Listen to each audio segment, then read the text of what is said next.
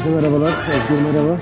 Selam nasılsın? Teşekkürler. Çok iyiyim. Sen nasılsın? Ben de iyiyim. Şimdi sesin düzeldi. Bugün yeni bir şey diyeceğiz. Biz normalde kaydedip sonra bir editten geçirip sonra yayınlıyorduk podcast'i. Bugün canlı olarak burada kaydetmeyi deneyeceğiz. Bakalım hı hı. E, bundan iyi daha iyi verim alabilirsek böyle devam edeceğiz. Öncelikle herkese hoş geldiniz diyelim. Bugün konumuz enerji. Geçen sen biraz enerji maliyetlerinden ve enerji faturalarından bahsetmiştik. Evet hem küresel onun bir sadece, dalga olarak. Onun günlük faturalara yansımasından bağımsız olarak bir küresel bir trend var. Hı hı. Ee, artan enerji maliyetleri. Bunun yanında hemen yanı başımızda oluşmuş bir sıcak savaş hali var, kriz var. O kriz hakkında ben bugün çok fazla izleyemedim. Yeni bir gelişme var mı? Onu da tam bilmiyorum ama onu değerlendirecek derecede bir birikime ben sahip değilim. Sen senin okunda bir notlar, notun varsa, şeylerin varsa o konuya da gireriz. Özellikle işte Rusya'nın bu enerji silahını nasıl kullandığı veya bu enerji silahını kullanarak bugünkü duruma getirdiği e, en azından jeopolitik konumu konusunda hatır sayılır bir görüş var. Onu da belki irdeleriz. Nereden girmek istiyorsun? E, enerji faturalarından başlayayım mı Özgür? Başlayalım, başlayalım mı? Başlayalım evet. İstersen sen önce Türkiye'deki genel bir yakınmayı özetle. Ne evet. oldu? Elektrik, gaz faturaları, benzine de bir zam geldi zannedersem. Şimdi benzin fiyatları delirmiş vaziyette. 17 lirayı falan geçti bugün. Ben de son zamanlarda biraz araba kullanıyorum. İyi güzel Hı-hı. şimdi bir de yeni bir araba daha aldım. Dizel işte o da. Hayırlı olsun. Sağ olasın. Dizel bir araba aldım. Umarım biraz masraf ettik ama şey yapacak. yakıt tasarruf yapacak. Yani çok da arabaya bindiğim de yok. Ayda yılda bir sağa sola gidiyorum falan. Hı-hı. Yine de artık o... Taksi pompa... sorunundan kurtuldun en azından. Ya işte metroya bırakıyorum arabayı falan. Öyle zaten araba vardı da ben araba kullanmayı çok şey haz eden bir insan değildim de işte yeni yeni e, artık e, bazı durumlar olunca kullanıyoruz iyi de oluyor sorun çözüyor falan her neyse. Ya benzin pompa fiyatı 17 lira falan olması bayağı enteresan. Şey de çok enteresan. Şimdi yıllar sonra ben en son 2013 yılında bu zamanlar işte jeoloji mühendisliği okuyordum. Dağ başında maden arıyorduk. O zaman dizel araç kullandım. İşte pick-up vardı Ford Ranger. Hı hı. O zamanlar mesela dizel benzinden ucuzdu. Bayağı ucuzdu yani. İşte %20-30 falan fark oluyordu herhalde. Hı hı. Ve zaten 100 kilometrede işte yakıt tüketiminde de dizel biraz daha şey düşük yakıyordu ve bayağı avantajlı oluyordu. Bu çevre vesaire regülasyonları sayesinde şu an Türkiye'de bile dizelin fiyatı e, benzinden bir tık yukarı gelmiş vaziyette. O da enteresan bir bilgi. Şimdi Türkiye'de bir enerji fiyatı e, meselesi var. Elektrik faturaları çok pahalı. İşte geçen benim bir Polonyalı arkadaşım gelmişti. Bunu podcast'te de konuştuk sanırım. O da bir anlattı. Türkiye'deki hikayenin aynısı. Enerji fiyatları %100'e %120'ye kadar çıkacak. Ama konutlar yansıtmak istemiyorlar. E, bunun için şey yapmışlar. İşte konut tüketiminde elektrik, doğalgaz ciddi bir e, sübvansiyon var. Sanayi işletmelere yüklemişler. Yani Türkiye'deki hikaye bu. Sonra tabii e, yurt dışında yaşayan bir sürü arkadaşımız var. Sen de biliyorsun böyle bir sürü insan. Şey konuşmaya başladım. Yani böyle Almanya'daki bir arkadaş şey anlattı. Enerji firması mektup göndermiş. Ya maliyetler %600 arttı. Biz istemezdik ama size maliyet yansıtmak zorundayız falan gibi böyle. Hı hı. Tam Türkiye'deki hareketler ve enerji şey her şeyin temeli temel gideri. Yani bugün ne tüketirseniz tüketin enerji maliyeti onun %5'i olur, %10'u olur, yeri gelir %50'si 60 olur her neyse ama enerji maliyeti tüketiriz günün sonunda. Enerji tüketiyoruz. Yani bütün hı hı. E, kelimenin gerçek anlamıyla insanın tükettiği her şey e, bir zamanlar e, güneşten gelen enerji sayesinde oluşmuş bir şeyler. Petrole dönüşmüş vesaireye dönüşmüş. Biraz... O kaynağa girmeden önce istersen karşılaştırma yapmak için de uygun olabilir. Hollanda'da yakından tanıdığımız e, bir aile vardı. Yaklaşık 400 euro ödediler aylık enerji kullanımına. Onu da ev oda sıcaklığını ortalama 18 derecede tutarak böyle 18 bir faturayla bayağı bir yani soğuk yani hani Evet yani bunu artırırsan e, maliyet daha da artacak demektir. Hollanda'dan ilginç olduğu için bizimle paylaştılar. Türkiye'de ne durumda nasıl aylık faturalar onu bilmiyorum tabii. Ben ikiye falan katlandı. De. Son 1-2 ayda ikiye 3'e katlandı. Tabii 400 euro falan değil. 400 euro nereden baksan euro 15 mi? 6 milyon mu yapıyor? 6-7 bin lira para yapar. 6-7 bin para yapıyor. O kadar değil zannedersem. Yok onun yanına yaklaşamıyor da Türkiye standartlarında artık şey olmaya başladı. Yani elektrik faturasını görünce, doğalgaz faturasını görünce bir öh çekmeye başladın yani öyle bizde de. Tabii şimdi Hollanda ve Batı Avrupa'da ortalama geliri de daha yüksek. Hani bunun geliri oranlarsa muhtemelen Türkiye'deki gelir daha düşük olduğu için Türkiye'de bunun cebe yansıması veya milletin canını acıtması daha yüksek oranda olacaktır. O açıdan karşılaştırma belki daha anlamlı olabilir. Yani oransal karşılaştırma. Ama e, mutlak değerlerdeki karşılaştırmada bütün dünyanın yaşadığına benzer bir şey yaşanıyor Türkiye'de. İşte benim de tam olarak gireceğim nokta oydu aslında. Evet, yani evet. İnsanlar et. Türkiye'de yönetim kötü, becerilemiyor. Kötü yönetim yüzünden elektrik faturası böyle şöyle falan diyorlar ve şikayet ediyorlar ki bir, bir noktaya kadar haklılar çünkü Türkiye'de kötü yönetim yüzünden kur falan mahvoldu ve bu şeylerde %100 kurla geliyor. Bu okey ama küresel bir enerji e, krizi söz konusu yani. Fiyatlar artıyor, insanlar şimdi bunu söylemek ne kadar düzgün bir şey bilmiyorum da benim yani yurt dışında Avrupa'daki arkadaşlarım da şey değil. Oranın garibanları değil işte hepsi foncu, siyasetçi falan bilmem ne insanlar yani. Üst orta sınıf insanlar ve üst orta sınıf insanlardan artık bu şikayetleri duymaya başlamak ciddi bir sıkıntıya delalet ediyor. Ve bu enerji fiyatlarının bu kadar yükselmesinin ben zaten birkaç aydır şey düşünüyordum. Çok enteresan sonuçlar olabilir diyordum. Bu mesela sonra Rusya'nın Ukrayna'ya böyle bir savaş açma e, cesareti göstermesi. Daha doğrusu bu savaş geliyorum diyormuş. Ben açıkçası bu kadar büyük beklemiyordum. Bekleyenler de vardı vesaire ama bu geliyormuş ve bu geliyor olmasına rağmen mesela birçok Avrupa ülkesi başta Almanya olmak üzere hiç e, şey yapmadı. Ya bugün Almanya artık silah ihracatına falan izin verdi Ukrayna'ya o şekilde. Çünkü enerji işi sonucu olmayan bir iş. Ve bu bu noktada çok büyük hatalar yaptılar. Belki birazdan buna da değiniriz bu yeşil enerji ısrarı, Merkel'in nükleerden Şimdi, çıkma acelesi. Bunlar hep problem olmuş. Orada genel olarak gerek bireysel planda gerek toplumsal olarak gerekse küresel olarak yapılan tercihler var. Ve bu tercihlerin sonucunda karşımıza çıkan bir fatura var. Ama bu faturaya, günümüzdeki bu faturanın büyüklüğüne bakmadan önce biraz da hani geriye gidip bu enerji derken neyi kastediyoruz? Çünkü aslında enerji çok da önemli değil bizim için. Bizim için oradan elde ettiğimiz güç önemli. Arabanın deposunu kumla da doldurabilirsin ama araba gitmeyeceği için oradan hiçbir güç elde edemeyeceğin için çok bir enerji kaynağı olmaz. Kumla çalışan motoru buldukları zamana kadar insanlık tarihinin başından beri güç veya iş yapabilme olanağı diyeyim büyük bir problem olmuş insanlar için. Bu gerek taşımada, ulaşımda, gerekse işte tarıma geçtikten sonra tarımda kullanılan hayvanların gücü. Bu bir enerji kaynağı. Sen de biraz önce bahsettiğin gibi bütün bu enerjilerin kaynağı aslında güneşten geliyor. Dünyada bizim elde ettiğimiz bütün enerji kaynaklarının asıl kaynağı güneş. James Watt ilk başta bu güç, enerji meselelerini irdelerken bir ölçüm birimi belirlemiş. Bu ölçüm birimi özellikle bu insanlık tarihindeki enerjinin kullanımına referans verdiği için önemli. Horsepower diye bunu tanımlamış. Yani beygir gücü olarak Türkçe'de karşılığı var zannedersem. Bir atın gücünden nasıl faydalanabiliriz? Bu 33 bin feet miydi? 33 bin bir rakam vardı o tam e, şu anda aklımda değil. 33 e, bin feetlik bir yolu kat etmesinin getirdiği veya gerektirdiği enerji miktarını ölçerek watt şeklinde bir ve beygir gücünü bu şekilde tanımlıyor. İnsanlık tarihi boyunca bu gücü nasıl elde edebiliriz konusunda çeşitli denemeler olmuş. İşte güneşten elde edilen enerjiyle atlar beslenmiş, o atların gücü kullanılmış. Bu çok ilkel. Güneş enerjisi kullanımı yani transformasyon biraz uzun sürüyor. İşte bir mevsim geçiyor, o yeşillik saman olacak.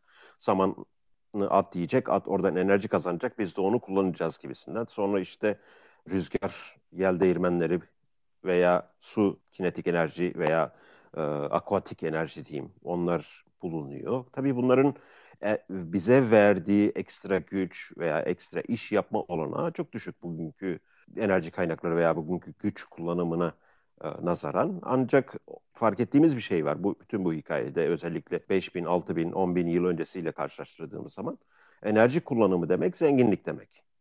Yani ne kadar zenginseniz o kadar fazla enerji kullanıyorsunuz. Ne kadar zenginseniz genel olarak insanlık anlamında söylüyorum e, işleri o kadar daha hızlı yapabiliyorsunuz.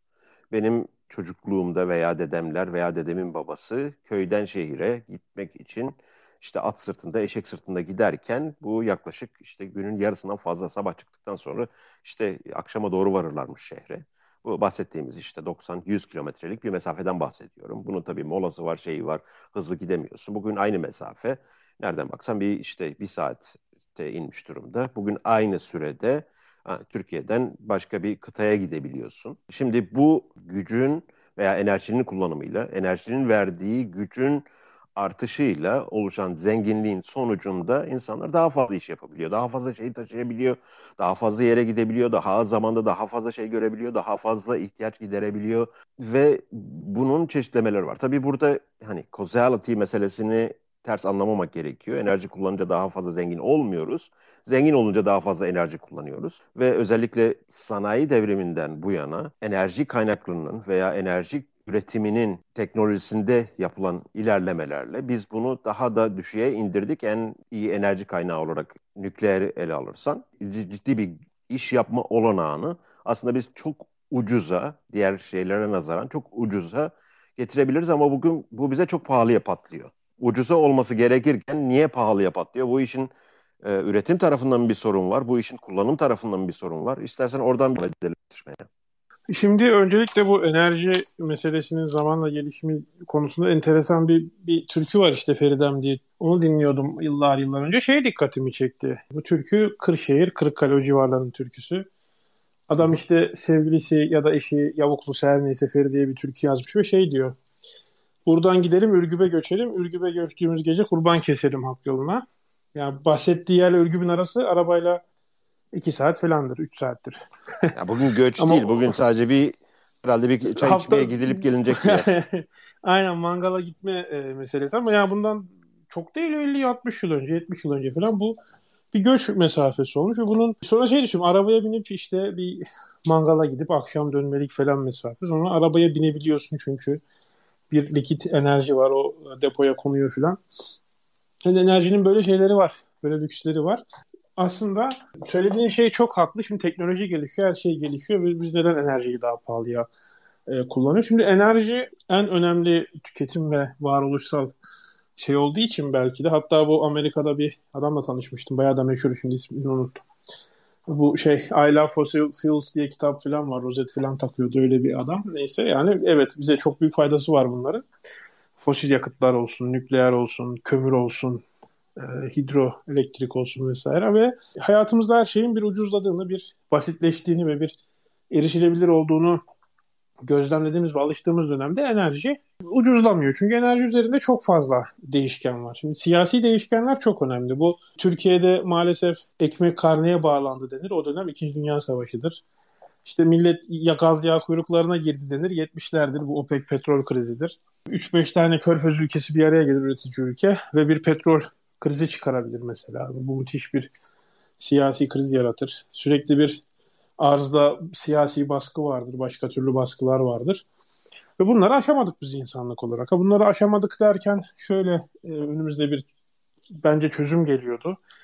E, nükleer gibi bir şey ama nükleerden de nedense bugüne kadar ne bileyim birçok teknoloji kullanıyoruz biz. Başta mesela otomobiller, yollar, toplu taşıma, uçak. Evet. E, muhtemelen nükleerin nükleer enerji yüzünden yani nükleer elektrik santrallerin öldürdüğü insan sayısı ne bileyim işte leblebi YouTube pardon e, misket YouTube ölen çocuk sayısı kadar filandır yani günün sonunda bugüne kadar bizim bildiğimiz gördüğümüz yaşadığımız 3-5 büyük olay yok herhalde birkaç tane.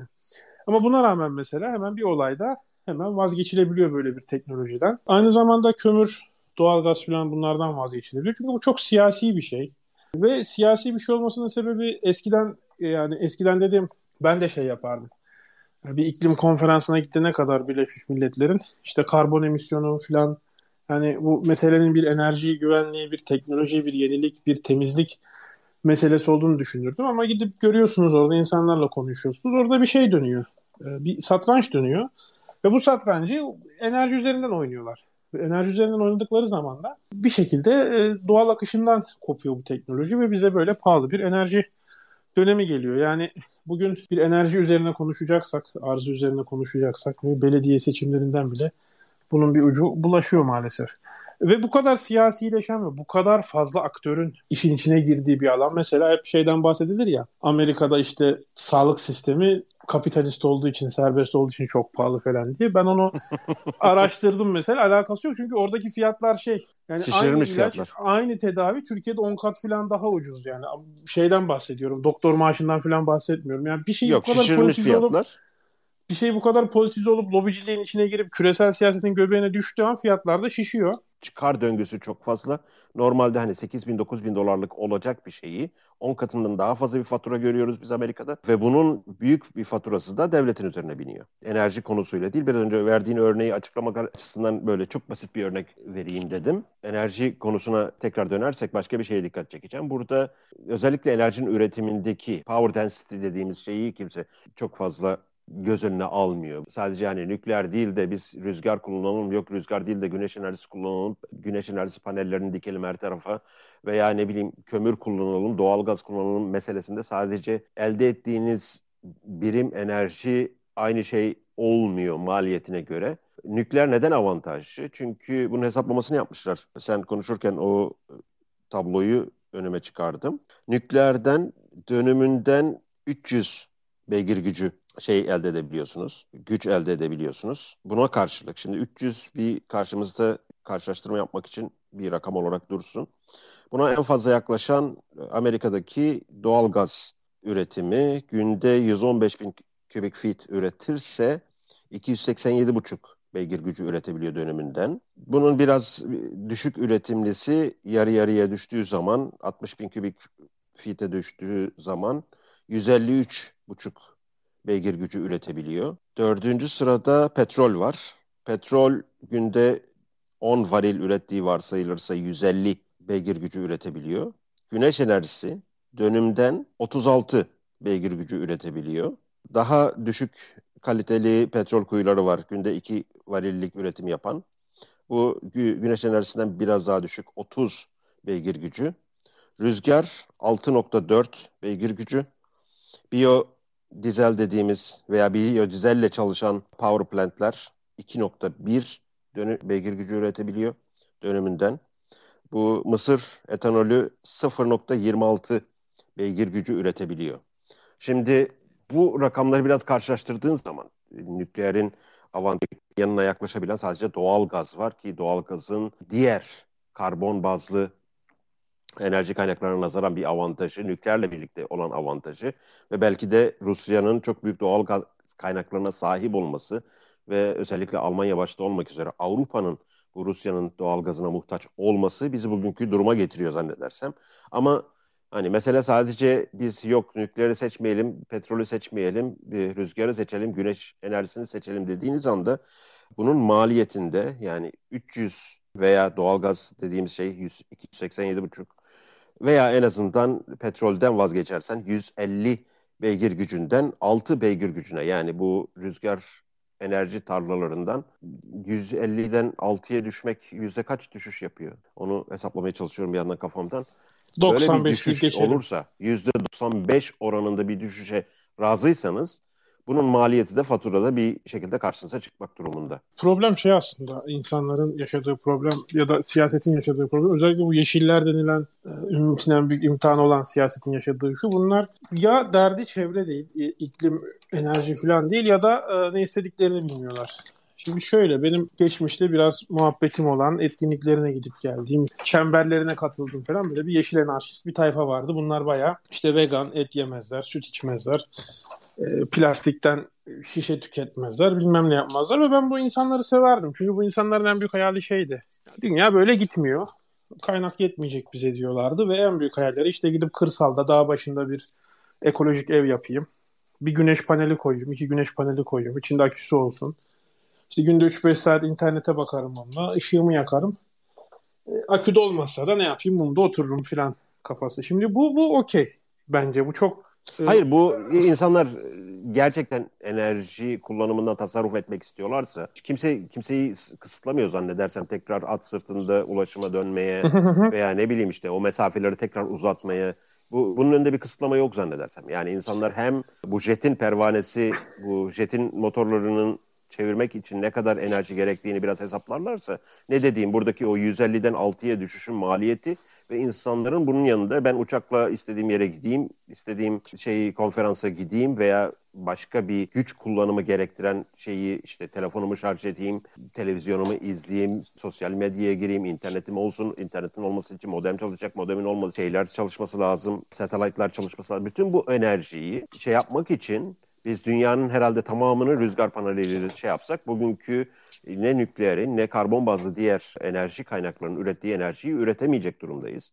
Kaldı ki o da diğeri de şey değil, bedava, çok da temiz bir şey değil. Onu da göz ardı etmemekte fayda var. Yok oraya gelecektim. Şimdi bunların böyle bir e, tasarrufları var yani böyle bir tahayyülleri var. Bu biraz anlaşılabilir. Çünkü e, fosil yakıta karşılar falan filan.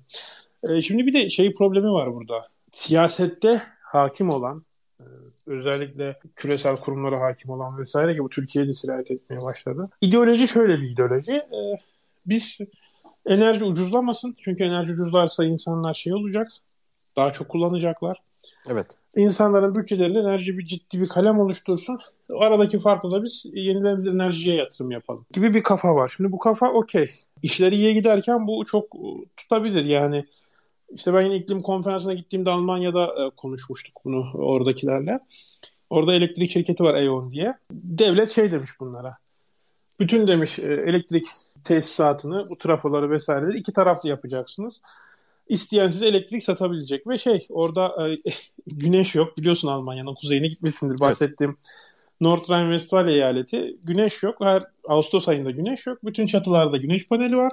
O panellerin geri dönüşü return of investment'ı 30 yıldan başlıyor en iyi ihtimalle falan ama doldurmuşlar ona bir yatırım yapmışlar bir şekilde. Çünkü refah var onu harcayabileceğiniz.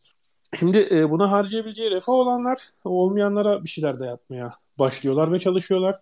İkincisi oradaki insanlar da artık bu enerji fiyatlarından bakıyor mesela. Böyle bir şey var. Yani enerjinin ucuz olmaması bir ideolojik bir sahip, siyasi bir e, kurumların, devletlerin, siyasetin bir e, şeyi olmuş vaziyette. E, sen sen söyle hedefi olmuş vaziyette bu Türkiye'ye de sirayet etti. Yani bu kademeli elektrik zammı Türkiye o konularda pek yine geriden geliyor. Türkiye biraz geriden gelen bir progresif ülke o anlamda.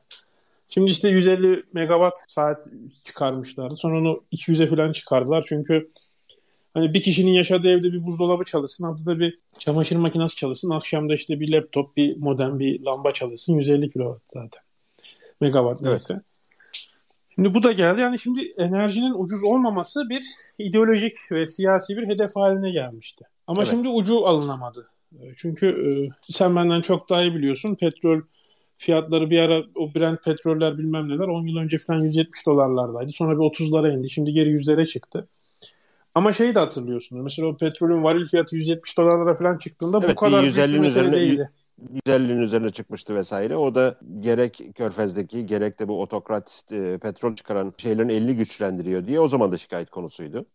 Yok ama o zaman şey olmamıştı. O zaman böyle bir e, dünyanın birçok ülkesinde Türkiye'de dahil olmak üzere Avrupa'sında, Amerika'sında vesairede bir enerji fiyatı krizi çıkmamıştı. Ama işte bir buçuk kat daha pahalıymış o zamanlar. Çünkü subsidize ediliyordu iyice. O şey şu an o da kalktı. Mesela Türkiye'de Şimdi elektrik ve yakıt fiyatları subsidize edilir. Şeyin oranı arttı bu arada. Pahalı enerji kaynakları yani pahalı, verimsiz ve kirli enerji kaynakları diyorum ben.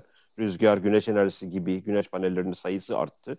Özellikle hani Danimarka'nın buradaki enerji bağımlılığı ilginç bir case'tir. Şeyde hani Teksas'ta geçen sene yaşadığımız enerji krizi gibi şeyler rüzgar ve güneş enerjisinin daha yoğun kullanım devreye girmesiyle daha sık yaşanacak diye şey yapıyorum. Bunun da onun da etkisi var zannedersem. Bu pahalı olan enerji kaynaklarının şey arttı, yüzdesi arttı toplam enerji kullanımında. Şimdi yüzdesi arttı o doğru çünkü eskiden bir petrol vardı bir de şey de arttı. Şimdi yavaş yavaş bazı işte bu yeşillere yakın arkadaşların hep dile getirdiği bir şey var. Şeye alışın diye. Kesintiler filan. Evet. Zamanlı kullanımlar. Açık açık şey diyorlar artık öyle. Günün 24 saati düğmeye basacaksın, elektrik yanacak falan. Bunlar lüks diyorlar demeye getiriyorlar. Bu da var ve o reliable olmayan yani pahalı işte o rüzgar, güneş vesairenin e, şeyin artması da burada önemli. Ona da katılıyorum ama burada bir sıkıntı da bence şey e, reliable olmaması bunların.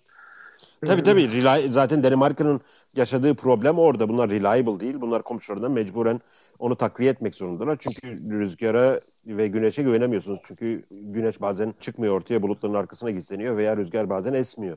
Böyle problemler var. Bir ikincisi bu rüzgar ve güneş enerjisi arttığı zaman güneş enerjisi panelleri veya bunun kurulumları arttığı zaman şöyle bir durumu hiç hesap etmediler. Bu enerji simülasyonlarını yapanlar ilk başta rüzgar enerjisi için panel şey kuracaksınız. Panel mi deniyor? Ne deniyor bunlara? Türbin kuracaksınız. Bu türbini ilk başta en fazla verim alacağınız yerde yere kuruyorsunuz. Tabii bu ikinci kuracağınız yer doğal olarak ilk kurduğunuz yerden daha az verimli olacak oluyor. Bunu hızlı bir şekilde arttırdığınız zaman yani yüzüncü kuracağınız yerde artık verim falan filan alacak bir yer değil artık. Çünkü bayağı bir alanı kapladınız. Bu çok ciddi bir kirlilik de yapıyor. O taraflara gittiğini bilmiyorum. Danimarka, Hollanda o taraflarda. Sadece görüntü kirliliği, estetik kirlilikten bahsetmiyorum. Ege'de de dağlarda türbünler dönüyor sürekli.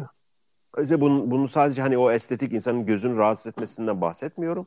Bu gerek e, yaşanılabilir hayat üzerinde yaptığı kirlilik var. Gerekse çevreye olan katliamları var. Bunların öldürdükleri kuşlar, o kuş meseleleri vesaire. Onu da daha e, şey konuşmuştuk zannedersem biraz daha detaylı.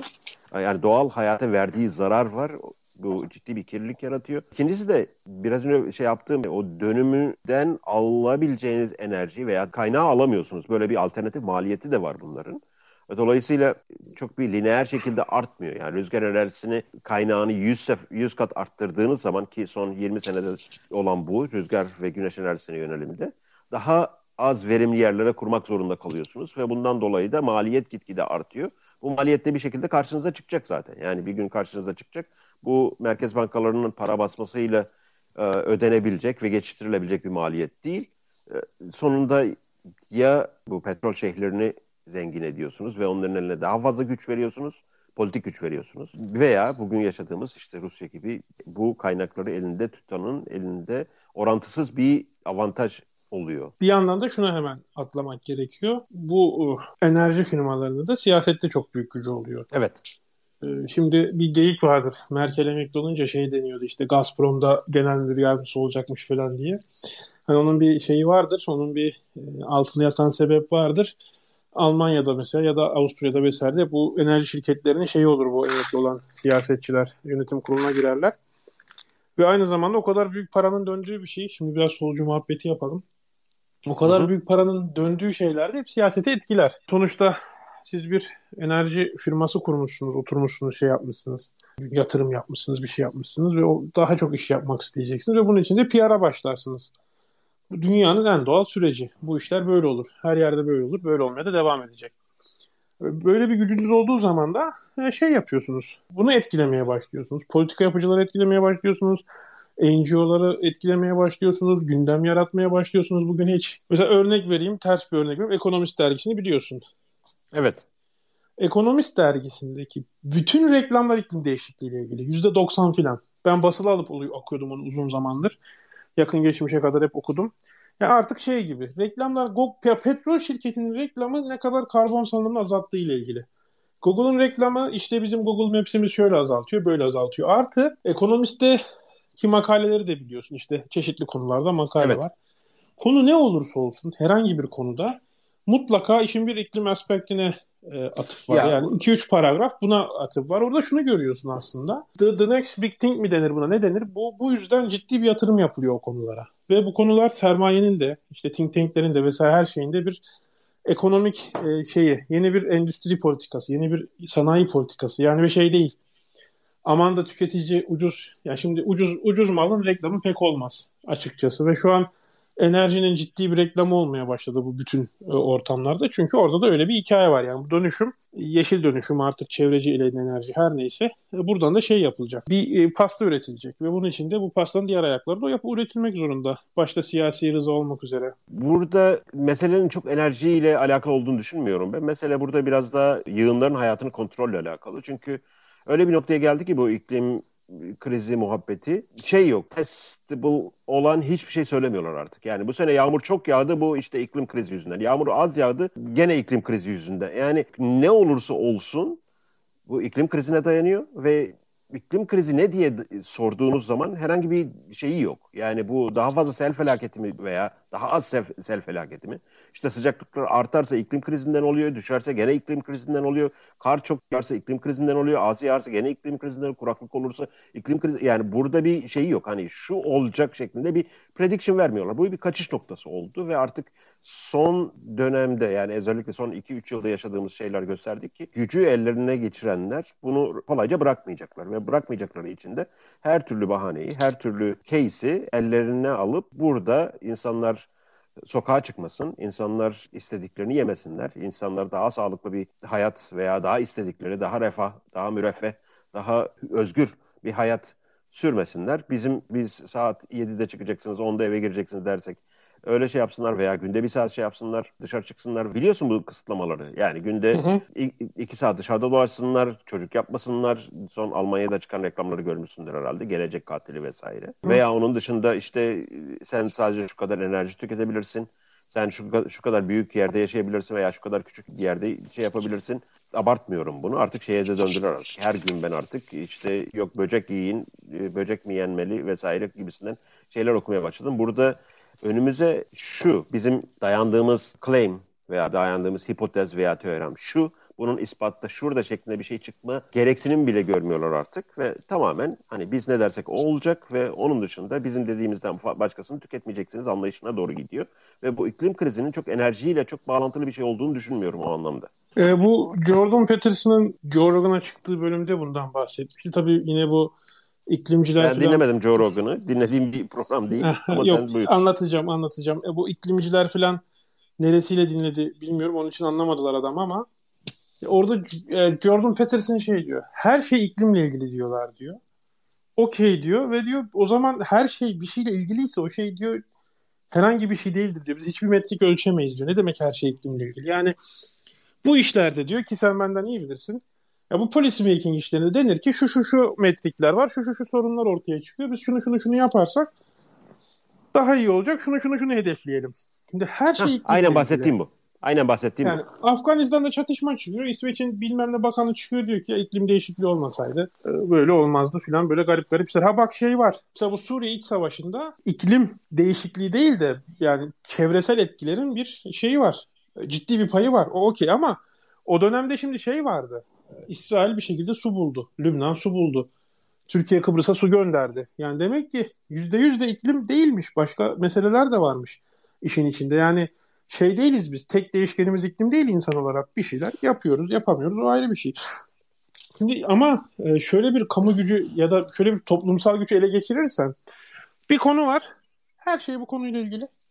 O konuda benim söylediğimi yapmak zorundasın. Şimdi böyle bir gücü bir kurumsal olarak, bir şey olarak, siyasi olarak bir inşa etmek çok enteresan bir şeydi. Bu inşa edildi bu arada. Bunu inşa ettiler. O konuda evet. tebrik etmek lazım bunu inşa edenler her kimlerse. Ve bunu da kullanıyorlar. Ama bunun karşısındakilerin çok doğal argümanları neden hiçbir şekilde sistemde güç bulamıyor? Onu da şey yapmak lazım. Yani bugün işte muhafazakar dediğimiz birçok siyaset bile bu şeyleri satın almış durumda politikaları. Biraz önce söyleyecektim aklıma geldi. Bunların üstüne şey olarak söyleyeyim. Bu yüzyılın başında çok büyük bir kriz yaşadık biz. Hatırlarsan bir şirket battı Amerika'da. Hatırlıyor musun o şirketin ismini? Hı hı. Enron. Enron, Enron evet. diye bir şey. Ne şirketiydi bu? Hatırlıyor musun? Enerji trading şirketiydi, üretim e, değil mi? Evet. Bu hani krizin ayak seslerinin nin aslında biraz belirdiği, biraz açığa çıktığı şeylerden bir tanesiydi o. Onunla ilgili bir kitap vardı harika. Birazdan aklıma gelirse e, söylerim ama bu sürdürülemez politikaların, enerji politikalarının veya kontrol politikalarının bir patlamasıydı aslında o Enron şeyi. Burada senin biraz önce verdiğin örnekle çok yakından alakası var. Pipe Dreams, Enron'un hikayesini anlatan kitap. Enfes bir kitaptır. Bu enerji veya finansal kapitali elinde bulunduranların devletle aynı yatağa girdiğinde neler olabileceğine dair küçük bir örnekti. Senin biraz önce verdiğin örnek bugün artık daha da geniş. Bu solcu ağız falan değil. Bu aslında düpedüz tekel ve kapital sahiplerinin devletle aynı yatakta kuralları belirleyen kişiler olması veya kuralları belirleyen o koalisyonun içinde yer almaları ve biraz önce aynen senin söylediğin gibi biz ne dersek olacak bunun çözümü de budur. Sorun şudur demiyorlar artık zaten çünkü her şey sorun oluyor. Rüzgar sağdan esse de iklim krizi oluyor. Soldan esse de iklim krizi oluyor. Esmese de iklim krizi oluyor. Çok esse de iklim krizi oluyor. Az esse de iklim krizi oluyor. Yani bunun artık bir hani bir ölçülebilir bir şeyi kalmadı. Burada aslında hani mantıklı, reasonable ve bu işin ekonomik tarafına bakarsan problem şudur diye ortaya konduğunda buna alternatif çözümler gelebilir. Yani bu alternatif çözümler A'dır, B'dir, C'dir. Yani yeni bir teknoloji çıkar D yönlü bir alternatif şey yapar. Bunlar bu alternatif arayışına da karşılar. Yani bunun çözümü şu olacak, o çözüm nasıl olacak onu da anlatamıyorlar. Yani bu ortaya sunduğunuz çözüm bu iklimi nasıl değiştirecek onu da şey yapmıyorlar. Çünkü bütün simülasyonları yani 90'lı yıllarda yapılan simülasyonlara göre 2010'larda vesaire biz bu e, iklim kıyametini görecektik. Şimdi onu habire ileri atıyorlar. Daha fazla şey olacak. Her çıkan felaketi proof olarak gösteriyorlar. Ben burada şeyi savunmuyorum. Hani bunun meselenin mühendislik veya fiziksel tarafında yani gerçekten insan aktivitesi karbondioksiti arttırdığı için iklimi ısıtıyor olabilir. Bu iklim bu ısınmadan dolayı daha fazla X, Y, Z gibi olaylara neden oluyor olabilir. Bunu da bilmiyorum. Burada bir hani uzmanlığı şey yapmıyorum ama ortaya sunuş şeklinde bu işin bir hipote yani bu işin bir araştırması, bu işin bir sorgulanabilir olması gerekiyor. Ki bu sorgulanma yolu kapatıldığı anda siz bu, sen bunu sorgulayacaksan sen denier'sın. Yani sen climate denier, iklim inkarcısı mı diyorlar? İklim inkarcısı. Hı İnkarcı. Ee, biz seni aforoz ederiz, biz senin bütün var olma kaynaklarını, varlığının e, destekleme kaynaklarını kuruturuz. E, sen artık iş yapamazsın, sen artık görünür olamazsın, seni buradan sileriz şeklinde bir tehdit ki gerçekleşmiş şeyleri de var. E, aynen farma, Big Pharma'nın yani bu medical kampanyalarının, sağlık şirketlerinin ve e, bu ecza şirketlerinin, büyük e, ilaç sanayinin devleti ele geçirdiği gibi yani şeyden bahsedemiyorsunuz artık. D vitamininden bahsettiği için kaldırılan e, D vitamini ne kadar sağlıklı olduğundan bahsettiği için kaldırılan YouTube videoları var veya dondurulan hesaplar var.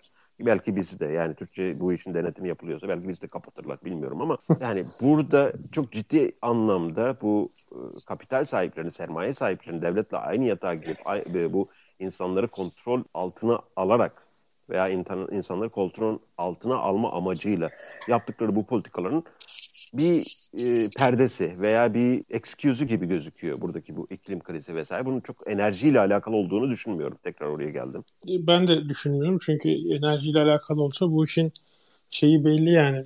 Bu şeyi hatırlıyorsunuz Greta Thunberg bir nükleer hakkında olumlu konuşma hatasına düştü. Aforoz edilecekti böyle bir anda saldırıya falan uğradı böyle insanlar şey demeye başladı. Sen ne anlatıyorsun?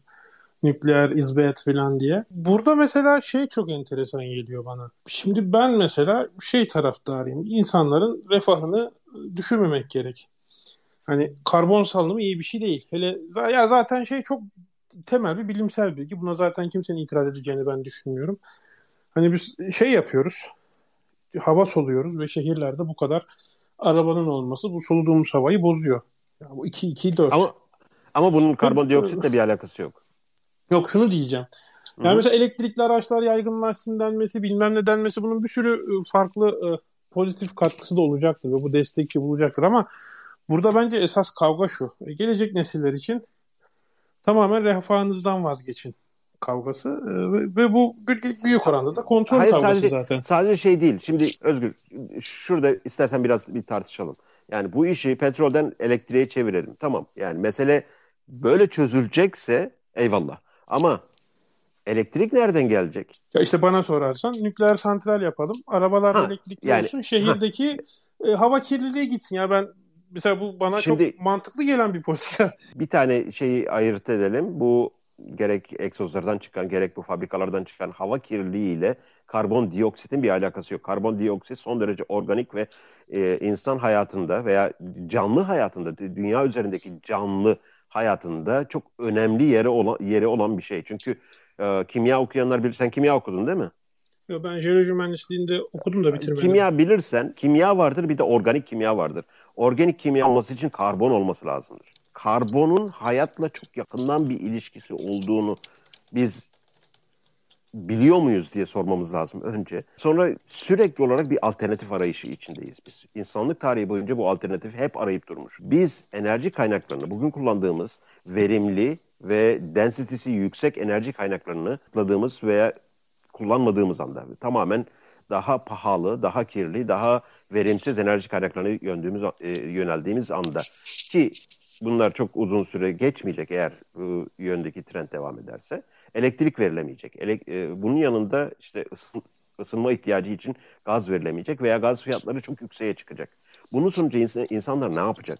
Şimdi en düşük gelirliye bakalım. En düşük gelirli bu doğalgaz faturasını artık ödeyemez hale geldiği anda doğalgazı kapatıp evinde alternatif olarak buna nasıl ısınabilirim diye şey yapacak. Nasıl ısınabilirim? Bu tarih boyunca bilinen bir şey insanlar odun arayıp odun yakarlar. Ve inanılmaz bir çevre katliamına doğru gideceğiz. Çünkü odunda o birikmiş karbonla doğalgazda o birikmiş karbon arasında ciddi fark var. Bunların çevreye verdiği ısı şeyi, kalori hesabı birbirini tutmuyor. Yani o odunda daha az ısınma verimi alabileceksin. Bu yüzden zaten odundan, şeyden, tezekten oduna, odundan kömüre, kömürden petrole, petrolden gaza geçmesin, tem, geçilmesinin temel sebebi daha fazla verimlilik, daha fazla enerjiyi daha az kaynaktan alma yönünde. Biz bunu tersine çevirmeye çalışıyoruz ve dünya üzerinde özellikle hani 1 milyarı bunun bu faturaları ödeyebilecek ama geri kalan 7 milyarı ödeyemeyecek dersen bu 7 milyar ya soğuktan ölecek ya çevresindeki ağaçları, ormanları ve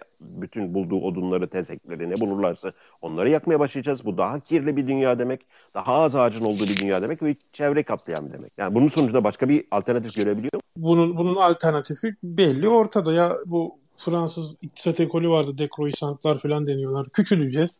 Şey gibi ya kötü hayat yaşayacağız ya da işin matematiği ortada yani 2 ile 2'yi toplayınca 4 ediyor matematik soyut bir şey gibi gözükse de doğal bir şey aynı zamanda.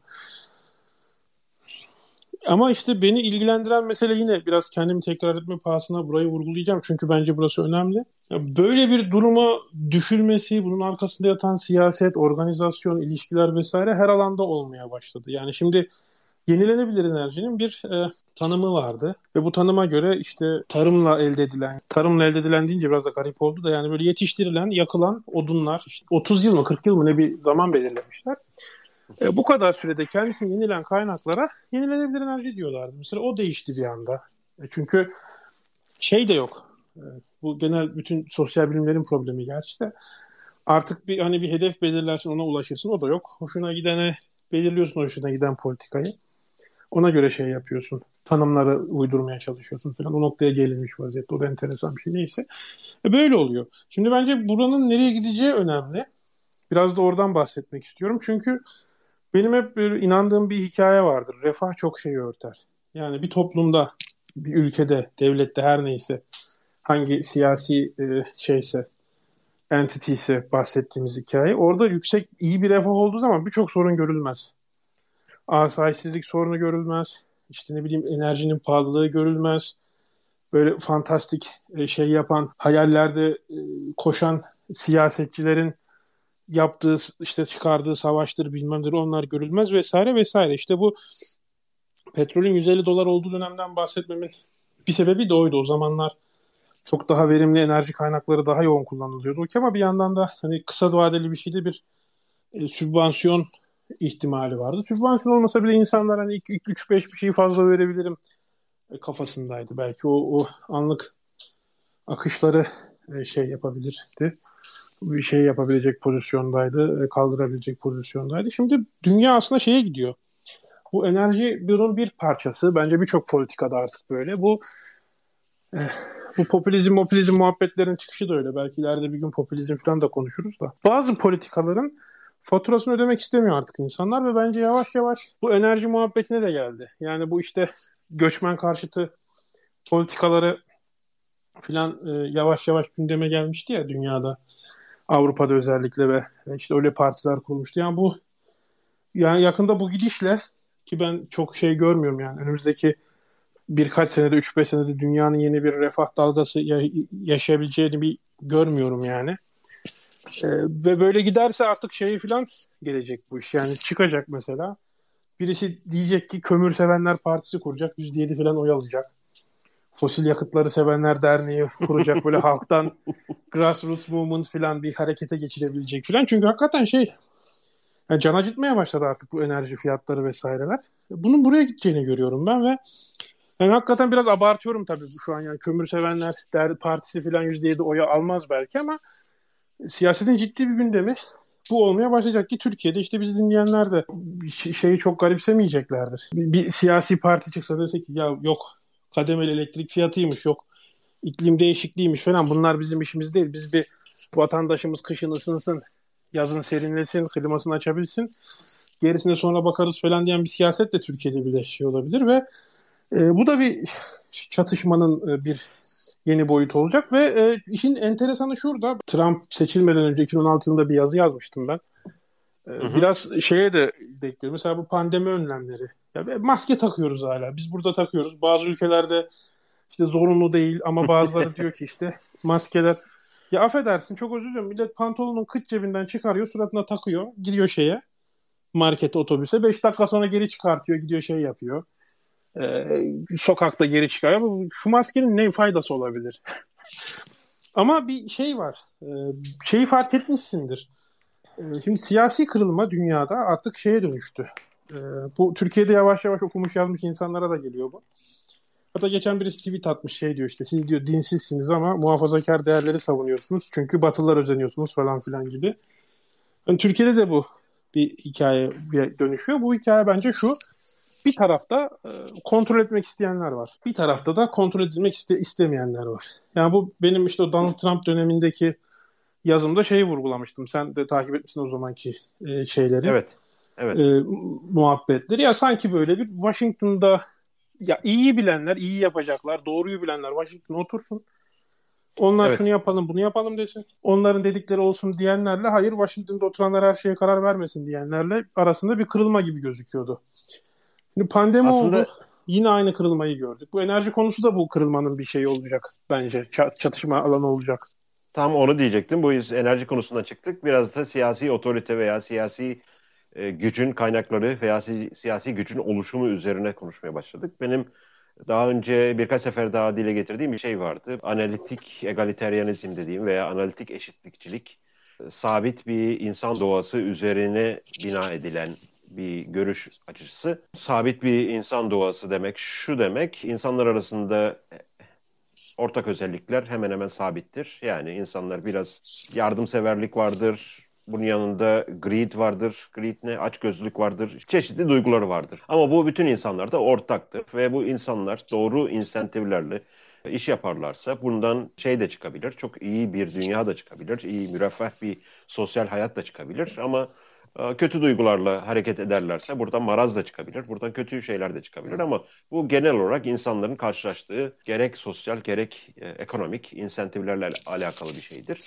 Bu hani bütün insanlar üzerinde genel geçer bir şeydir. İnsan doğası değişmez şeklinde bir varsayıma dayanan ve bunun üzerinden bir görüş veya bir sistem oluşturmaya çalışan, bir bakış açısı oluşturmaya çalışan, bir perspektif e, oluşturmaya çalışan analitik egaliteryanizm diyeyim. Bir de bunun karşısında bir hiyerarşiye dayalı bir bakış açısı var ki bu bazı insanlar ne kadar karşılarına fırsat çıksa da veya bu insanları ne kadar eğitirsen eğit doğru tercihte bulunamazlar. Dolayısıyla bunların adına bu tercihi bulunacak bir kesim olması lazım. Yani insanlar arasında doğal bir hiyerarşi e, olduğunu öne süren veya bunun hani 19. E, 20. yüzyılın başlarında ırkçılık daha fazla revaçtaydı. Belirli ırklar belirli kararları veremez. Dolayısıyla o ırklar daha aşağıdır şeklinde bir düşünce e, bilimsel dünyada bir konsensus haline gel, gele yazmıştı diyeyim ve onun sonuçlarını hepimiz çok acı bir şekilde biliyoruz. Ama bu mantalite hala devam ediyor. Bir grup insan çok iyi kararlar verebilir. Bunlar özgürlüğe layıktır. Ama diğer grup insanlar bu özgürlüğe layık değildir. Onların elinden özgürlüğü almamız lazım şeklinde bir hiyerarşik bir e, bakış açısını üzerine sistem kuran veya bu perspektif üzerine ideoloji kuran veya en azından insan hayatını buna göre şekillendirmeye çalışan bir bakış açısı var. Bence podcastlerimizin birinde bunu konuşalım. Biraz da bu insan doğası gerçekten sabit midir? İnsanlar özgür bırakıldıklarında gerçekten aynı şeyi mi yaparlar veya benzer fırsatlar, benzer sonuçlar mı doğurur? Yoksa gerçekten insanların bir kısmı veya bazı insanlar diğer bazı insanlar tarafından güdülmesi gereken varlıklar mıdır? Bunlar bunu cevaplarsak zannedersen bu enerji politikalarında, Covid politikalarında veya son 20, 30, 40 senede gitgide değişen trend bu e, insanları daha fazla kontrol altına alma yönünde değişen bir trendi daha net açıklama şansına sahip oluruz diye düşünüyorum. Hemen bir parantez açayım. Bu konuyu sonra konuşalım başka bir podcast'te de. Bu ırkçılık mevzusu mesela hep şey olarak ben de öyle bilirdim. Bu cahiliye döneminde diyeyim. Muhafazakarlık olarak insanlar okuyor. Halbuki bayağı ırkçılık dediğiniz hikayenin ultra progresif bir hikayedir. Yani bilim bize doğruyu göstermiştir. Doğru budur. Ve buna göre biz işte aşağılık ırkları dışarı iteriz. Öjeni yaparız. Geni temizleriz mesela. Mesela bu parantez açayım. Evet bu bu siyasi kırılma böyle. E peki bu hemen bir biraz daha bir meta politik bir soru soruyorum sana. Sağ sol filan değişiyor filan ya siyasette. Hı hı. Akımlar değişiyor. Eskiden şey olurdu. Bir kitap yazılırdı. İşte Marx yazmıştı bir şey, Hayek yazmıştı. İşte böyle bu kitaplardan da bir ideolojiler gündeme gelirdi. Yani işte Marksizm olur, liberalizm olur. Hı hı. Yani bir bir toplumsal kırılma olurdu. Ee, kırılmalar ortaya çıkardı ve bunun işte bu yavaş yavaş işte akademik yazılarla, makalelerle falan bir oturuldu. Şimdi biz bir toplumsal ya da siyasi bir realignment dönemindeyiz. Bu merkezi gücün üzerinden olabilir ya da ne bileyim bu konuştuğumuz meselelerde olabilir. Yani çünkü bu konuştuğumuz meselelerde de şeyi görüyoruz aslında yani bu bir, bir siyasi kırılma yeni bir şey olmuş ve biz de bir tarafa oturmuşuz. E, bu bizim Hı-hı. hoşumuza gitse de gitmese de. Hı-hı. E, benim soracağım soru şu bunu bir sonraki yayına bırakalım. Sence şimdi bu eski teknoloji döneminde yani kitap döneminde, makale döneminde, dergi döneminde bu kırılmalar biraz yavaş oluyordu ve oluyordu ve oturuyordu. İşte 30 yıl, 40 yıl neyse kalıyordu vesaire. Ama Hı-hı. artık sanki günümüzde şey gibi bir akış var bu akışta sürekli gündem değişiyor ve bir türlü bu kırılmalar oturamıyor gibi. Ama bugünkü konuşmamızda ben biraz oturduğunu da fark ettim. Ee, ama oturamıyor gibi de çünkü sürekli şey oluyor. Gerek hani alternatif görüşlerin ortaya çıkışı ve bunların hani mainstream olma e, prosesi diyeyim e, veya buradan tekrar e, bu mainstream olan şeyin kendi tekelini ilan edip diğer aykırı sesleri susturma operasyonu diyeyim. O da ilginç bir konu şeydi ama Şimdi çok uzattık. Oraya girersek çıkamayız diye korkuyorum. Bir sonraki yayının konusu olsun. Ucunu açık bıraktığımız konuları daha sonra konuşuruz daha detaylı bir şekilde. Bugünlük kapatalım. Herkese dinledikleri için, sabırlar için teşekkür ederiz. Bir dahaki konuşmada, tartışmada tekrar birlikte olmak ümidiyle diyeyim. Herkese çok teşekkürler. Hoşçakalın.